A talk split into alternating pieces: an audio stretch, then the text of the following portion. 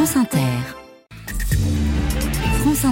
Une révision de la Constitution en vue pour supprimer le droit du sol à Mayotte. Le ministre de l'Intérieur Gérald Darmanin est venu le dire aux Mahorais. Il s'agit de rendre Mayotte moins attractive pour les migrants dans ce département le plus pauvre de France. L'archipel des Comores n'est qu'à 70 km, Madagascar à 700 km. On va décliner dans un instant les, chapitres politiques de cette annonce. D'abord, sur place, des Mahorais ont bruyamment fait entendre leur colère. Aujourd'hui encore, plusieurs collectifs bloquent les routes depuis plusieurs semaines pour obtenir le départ de migrants. Gaël Joly, vous êtes notre envoyé spécial à Mayotte. Ce soir, des collectifs s'engagent à lever les barrages d'ici 48 heures. Gérald Darmanin aura passé plus de 4 heures entre les murs du rectorat de Mayotte dans une chaleur étouffante, à donner des gages aux collectifs de citoyens qui bloquent l'île depuis trois semaines, le ministre de l'Intérieur. Je crois que ces dispositions ont trouvé un accueil très favorable de la part euh, notamment des, collectifs. Ils nous ont demandé que lorsque nous rentrerions à Paris de, cette nuit à, lundi, nous voyons le président de la République demain l'engagement d'un projet de loi, je puisse faire naître un courrier de notre part pour euh, faire parvenir d'ici mardi soir aux élus maorais et aux collectifs. Et j'ai cru comprendre que si ce courrier euh, était euh, signé de notre part, euh, les barrages seraient levés. Pour la députée de Mayotte, Estelle Youssoufa, il n'y avait plus d'autre choix. C'est la demande de toute la population, c'est la demande de tous les élus, au-delà de toutes les lignes partisanes à Mayotte. On connaît une violence qui est inouïe, la population n'en peut plus. Si on n'a pas de sortie par le haut politique, juridique, avec des modifications constitutionnelles importantes, on va vers un bain de sang à Mayotte. D'ici 48 heures, donc, les barrages pourraient être levés ici à Mayotte si les leaders sont suivis par la population. Oui, donc à l'instant, les collectifs citoyens s'engagent donc à lever les barrages d'ici deux jours. Cette annonce de suppression du droit du sol, en passant par une révision de la Constitution, fait bondir la gauche métropolitaine. LFI est contre et à l'Assemblée nationale, les socialistes voteront contre. On va détailler tout cela, ce volet politique dans un instant. D'abord, un point de vue de la société civile, point de vue du président de la Ligue des droits de l'homme, Patrick Baudouin, juge dangereuse cette fin annoncée du droit du sol à Mayotte car ce serait, dit-il, la remise en cause d'un droit fondamental qui existe en France depuis Napoléon en 1804. La Ligue des droits de l'homme voit aussi dans ce projet une opération de séduction envers les électeurs d'extrême droite relancer aujourd'hui ce débat en reprenant très exactement la revendication de l'extrême droite ou de la droite extrême sur cette remise en cause du droit du sol, alors qu'on sort de mois de débats délétères sur la loi immigration, plus on reprend les idées du RN, plus on les intègre et plus on le, et plus on le renforce. Donc aujourd'hui, je crois que de prendre une, une mesure purement discriminatoire et répressive, un, ça ne résoudra pas totalement. On sait très bien qu'on n'empêchera pas pour autant les arrivées de gens qui viennent des Comores ou d'ailleurs. Je pense qu'il y a d'autres méthodes qui sont des méthodes qui permettent de ne pas renier nos principes fondamentaux. Parce que le danger, c'est que par capillarité, tout cela va s'étendre et, on va réduire de plus en plus les droits des étrangers ou des donc c'est vraiment une spirale régressive, pas sur des mesures aussi euh, catégoriques et aussi dangereuses euh, pour nos libertés et pour la devise de la République. Patrick Baudouin, le président de la Ligue des droits de l'homme. Cette fin annoncée du droit de sol, du droit du sol à, à, Mayotte ne pourra passer que par une révision de la Constitution qui prendra d'ailleurs des allures de, de course d'obstacles. Bonsoir Laurence Peron. Bonsoir. Du service politique de France Inter, le président Macron aura le choix entre un référendum ou plus probablement une réunion du Parlement en congrès au château de Versailles.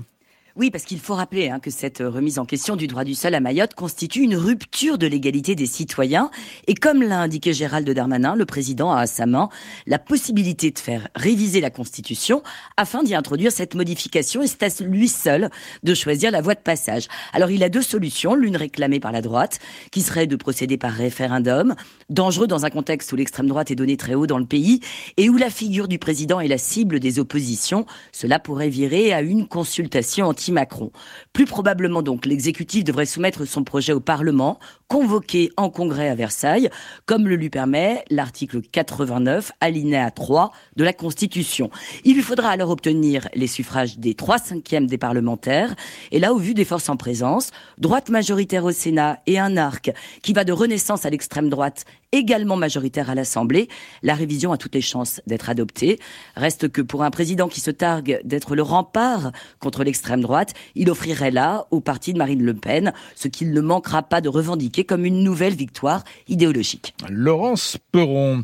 Stanislas Guérini veut rendre la fonction publique plus efficace, plus performante. Le ministre de la fonction publique et de sa transformation a donc donné rendez-vous au syndicat la semaine prochaine. Pas de licenciement prévu chez les fonctionnaires, mais la méritocratie à tous les étages et la possibilité de payer les agents de la fonction publique au mérite. Le centre hospitalier d'Armentières été victime d'une attaque cyberattaque la nuit dernière. Les pirates demandent une rançon. Le service des urgences est donc fermé au moins jusqu'à demain. Des, des soignants restent tout de même sur place en cas d'urgence vitale. Dans un passé récent, plusieurs hôpitaux français ont déjà été la cible de cyberattaques. À Brest l'an dernier, à Versailles ou Corbeil-Essonne en 2022. Officiellement, les hôpitaux français ne paient jamais de rançon, explique Vincent Trelli, expert en cybersécurité et président de l'Association pour la sécurité des services informatiques de santé les pirates sont payés euh, par des grands groupes privés, parfois malheureusement par des PME. Hein.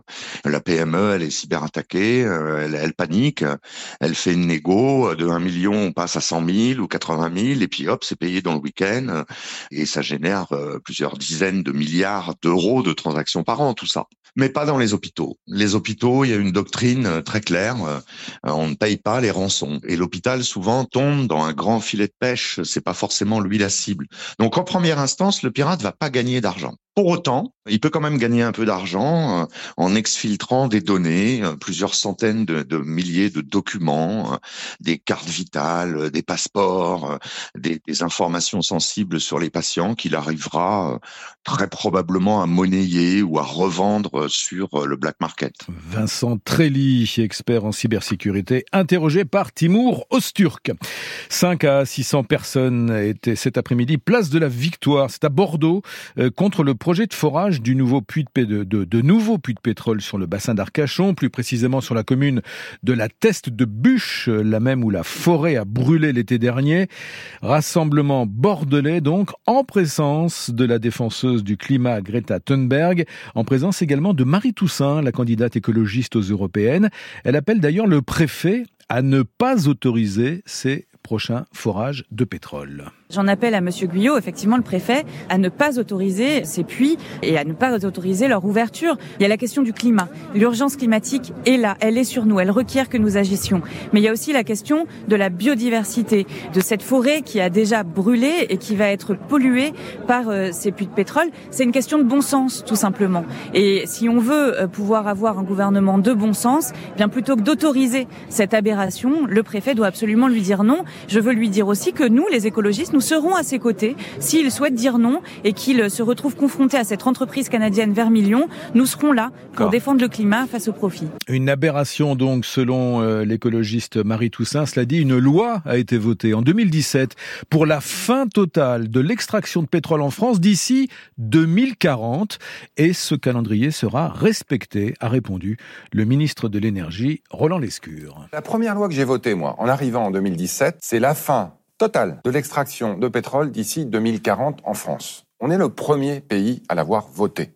Et donc, on vote une loi, on l'applique. Ça veut dire que d'ici 2040, on va continuer à extraire un peu de pétrole en France. C'est pas beaucoup. Que derrière, les employés qui travaillent dans ces entreprises vont continuer à avoir un job.